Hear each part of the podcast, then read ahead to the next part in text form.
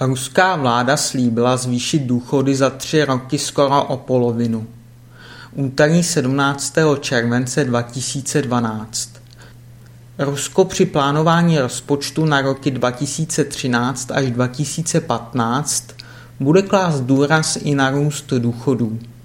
Starobní penze mají podle premiéra Dmitrie Medvědeva do roku 2015 vzrůst nejméně o 45 Tyto plány budou součástí i připravované důchodové reformy, jejíž základní varianty Ruský důchodový fond předložil ministerstvům financí a práce, ale zatím nebyly rozpracovány.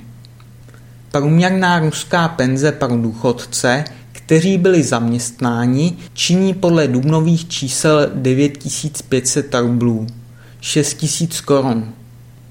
Sociální penze pro ty, kteří nemají nárok na starobní důchod, se pohybuje kolem 6 tisíc rublů, 3800 korun. Důchodový systém se ale potýká s problémy. Jeho schodek může v tomto roce překročit bilion rublů, 630 miliard korun. Velké spory o důchodové reformě se vedou zejména v souvislosti s investičním třetím, takzvaným sběrným pilířem důchodového pojištění. Její zrušení navrhují Ministerstvo práce a Centrální banka. Pak jsou ministerstva financí a hospodářského rozvoje.